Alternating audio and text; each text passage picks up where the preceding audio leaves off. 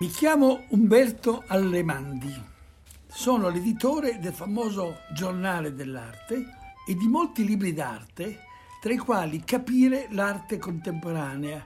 Nicola Sballario farà cinque conversazioni con l'autrice del libro, la storica dell'arte Angela Vettese, alla quale un sacco d'anni fa quando venne a trovarmi in compagnia del gallerista Luciano Pistoi, proposi di scrivere questo libro. Adesso è uscita la tredicesima edizione, il che vuol dire che molto probabilmente è il libro sull'arte contemporanea più letto d'Italia. Speriamo che l'imprevedibile e folleggiante Nicola Sballario non rovini tutto. Coraggio, buon ascolto.